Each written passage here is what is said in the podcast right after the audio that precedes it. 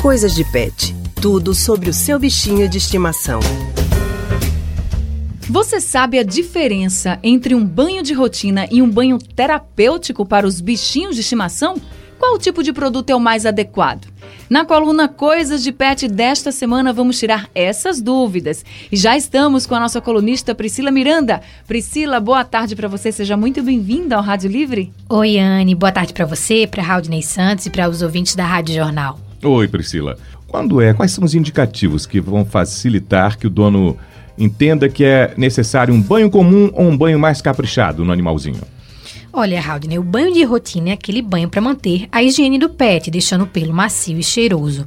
Já o banho terapêutico tem a ver com algum problema de saúde que precisa ser tratado. Eu conversei com o médico veterinário Ricardo Cabral, que fala justamente dessa diferença. Vamos ouvi-lo.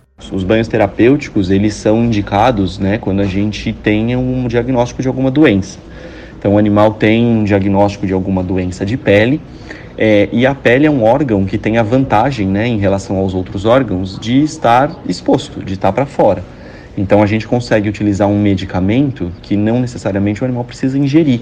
Ele pode ser aplicado diretamente sobre a pele. É, por ser um, um, banho terapêutico, né, a gente tem que pensar que o shampoo que está sendo indicado para aquele problema, ele tem que ser primeiramente indicado por um médico veterinário é, porque só o médico veterinário sabe qual é a doença de pele e sabe qual é o princípio ativo mais indicado para aquele problema específico. É, e tem algumas características importantes que os tutores frequentemente esquecem, que um banho terapêutico, ele não necessariamente é um banho cheirosinho, não necessariamente é um banho que vai fazer espuma, é, não necessariamente é um banho que vai ser rápido, né, aplicar e enxaguar logo em seguida. É, então ele exige alguns cuidados. Pri, e o banho terapêutico precisa de cuidados? Como é um banho que o tutor do animal vai usar algum tipo de remédio, o veterinário recomenda que é preciso saber aplicar bem o produto, respeitar o tempo de ação desse medicamento, massagear o corpo do pet e enxaguar bem, né, para dar aquela lavada e retirar tudo em seguida. Então é importante também prestar atenção na qualidade do produto que vai ser usado, não é? Isso, Raul. Nada de comprar shampoos que não são feitos especialmente para animal, seja um shampoo comum para o banho do dia a dia ou algum remédio. O veterinário Ricardo Cabral também ressalta a importância dessas escolhas. Em termos de composição, se ele estiver pensando num banho de rotina, se esse produto tiver alguns ingredientes hidratantes, isso é sempre muito importante, né? Porque mesmo se você está pensando num banho de rotina, você oferecer hidratação para a pele, é, reconstituir a barreira da pele, são coisas importantes.